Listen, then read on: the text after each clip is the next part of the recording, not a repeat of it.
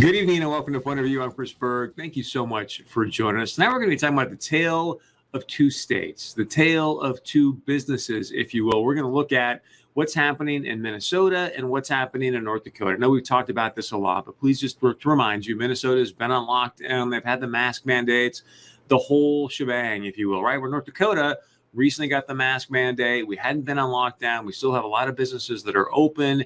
You can patron those business, and yet the numbers in North Dakota are beginning to go down dramatically. So I want to share with you specifically what's going on with restaurants and bars because we all know the story of what's been happening now in East Grand Forks with the Boardwalk Bar and Grill. Woman said, "Hey, look, I've got to feed my family. I've got to let my employees have some employment. I'm going to open back up and defy." Governor Walz's orders. Well, now she's facing fines, potential suspension of her liquor license. She's going to be in court tomorrow. Today in St. Paul, there was actually kind of a press conference, if you will. Minnesota Senate Majority Leader Paul Gazelka held a presser, had a bunch of different restaurant owners there to talk about what they're battling and why. We're going to share something with you in a moment. But first, just to remind you about the data. Remember, facts, not fear. As we know, Minnesota, we just talked about, has all these things in place to slow the spread. We just need to slow the spread for two weeks, folks. Nine months later, everything's going to be okay. The shocking thing is, North Dakota has not had the same level of lockdown and yet has got a lower positivity rate than what Minnesota does. Now, I'm not saying that's the end all be all, but it's definitely one of the more important uh, metrics that a lot of people in positions or elected positions are looking at. So, here's what's happening right now in Minnesota in this presser. There was a gentleman today from the Depot Bar and Grill in Faribault, Faribault, Minnesota. He says, and I'm quoting Tom Hauser here I feel like I'm on the Titanic, and this governor, meaning Governor Walz, is treating me like a third class citizen. Now, yesterday I was fortunate enough to be on a conference call with Governor Walz uh, for Greater Minnesota, and he consistently talked about follow the science, follow the data. That's where I'm basing these decisions on when it comes to restaurants and bars and gyms. So I want to share with you a little bit about what this gentleman said earlier today down at this press conference because it was fascinating how we've always said – how can you how can you not have the restaurants open but you can walk into costco and walmart and there's a gazillion people in there walking around. Some have masks some don't. So here's what this gentleman said when he had said some buddies were being contacted by the contact tracers. I had a couple of friends that tested positive for covid. And you know what? When the health department called them they were like where have you been? And they were like well we were at Menards. We were at Costco. We were at Home Depot. No, no, no, no, no. What restaurants and bars have you been at? None. None. But you know what? The health department did not even care to hear about Costco, Menards, Home Depot. They just wanted to know what restaurants, what bars, so they can pick on you. That's not science. And that is not science. And that is not science. So I think that's why many of us are baffled. We've talked about swallow fun on the show. In fact, our guest tonight has mentioned this many times as well. Is that so much of this just seems arbitrary? Is that gentlemen just said they don't care about Costco and these other places? They're just focused on these small restaurants and bars. And I want to remind you, we had the gentleman on from the Minnesota Beverage Association said, "Hey, Chris, if we don't turn this thing around and start opening up some of these small family bars and restaurants, forty percent." 40% of them will never open their doors again. So Think about what's going on in Minnesota. Now let's contrast that with what's happening here in North Dakota, let alone Fargo, a border city. Okay, so earlier today, Commissioner Tony Gehrig, Commissioner Dave Piepkorn, and even Mayor Mahoney CC'd himself on this, but they are now reaching out to Governor Doug Burgum. You can see here what's highlighted asking that they increase increase the occupancy in bars and restaurants from 50 to 75 percent and also expand the hours as you know they now are closed down at 10 commissioner Gehrig wants to see them closed down at midnight because we all know how these people make their money they make their money obviously uh, later in the night when people are buying some adult beverages so joining us now is Fargo City Commissioner Tony Gehrig. Commissioner Gehrig, always great to have you with us. First off, thank you so much for fighting for these small business owners. Um, I want to ask you first. So, hey, you're trying to put all the bit, you know, border town businesses in Minnesota out of business. But let's let's start here. Have you heard back yet from Governor Burgum in regards to this letter? I've not heard from uh, Governor Burgum. I did have a conversation with Tim Mahoney after his conversation with with the governor, and Tim indicated that it was well received. And the the meeting wasn't just between Tim and and the governor.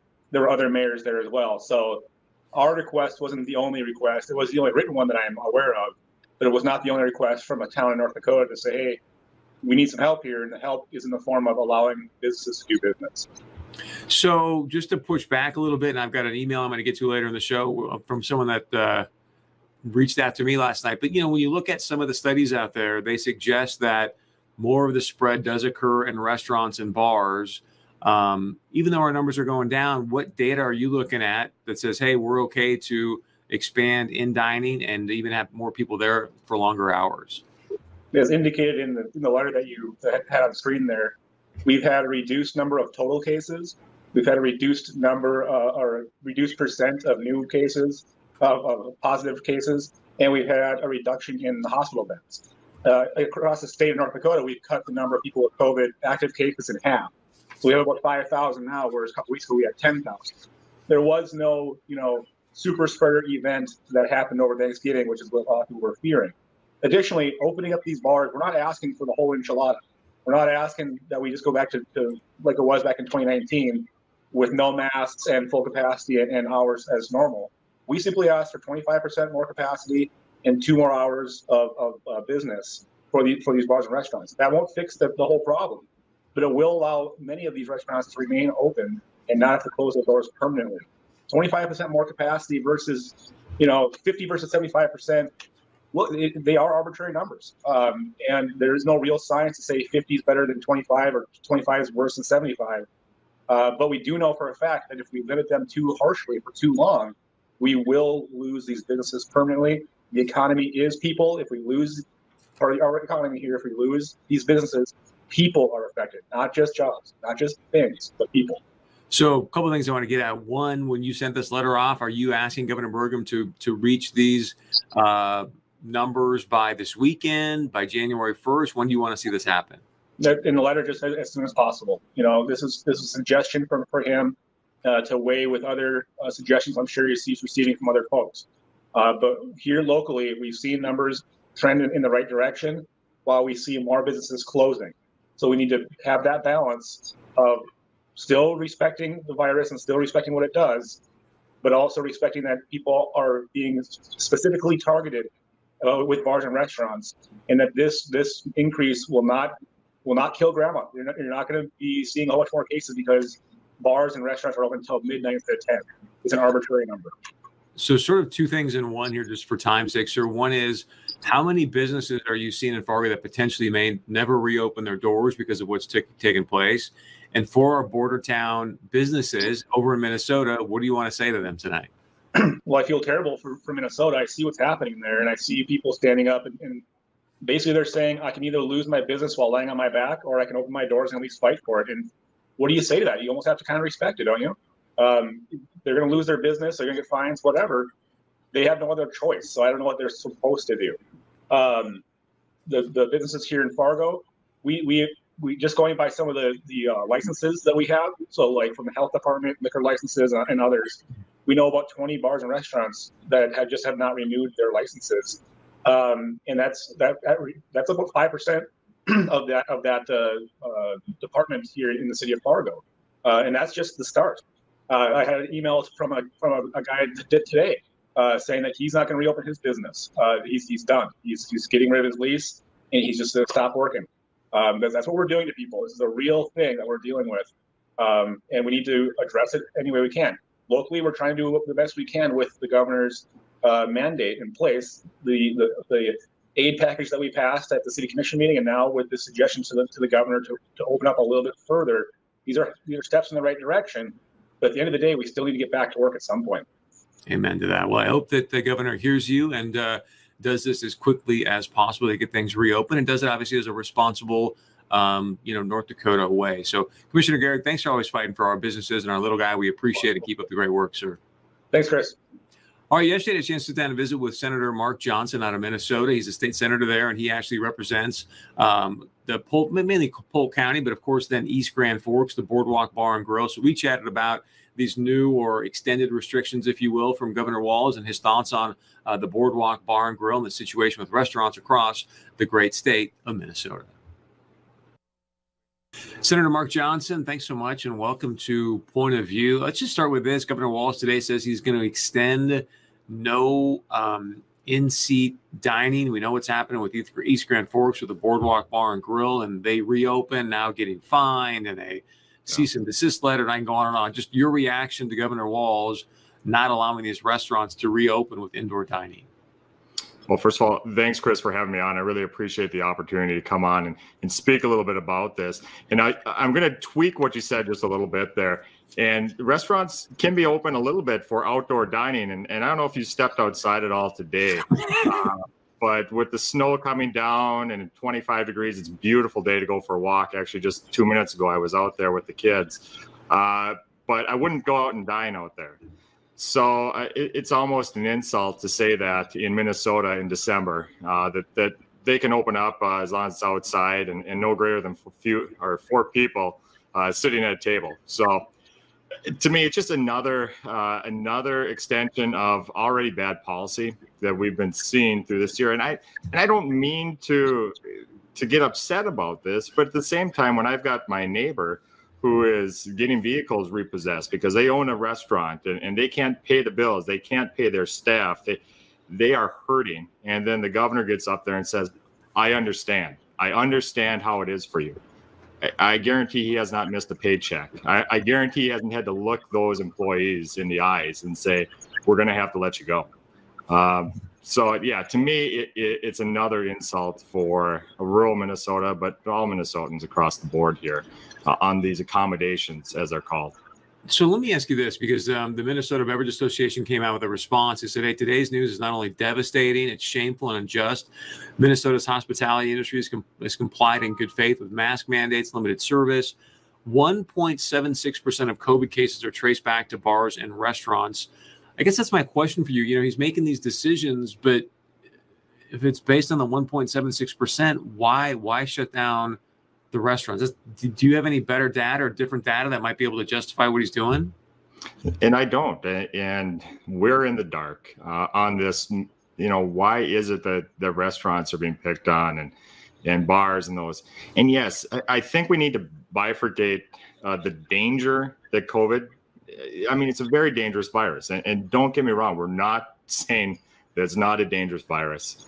Uh, but we got to be more thoughtful in our policy. We no longer have agency in the decisions that Minnesota uh, Minnesotans are being subjected to. You know, school boards are being taken out of school board decisions.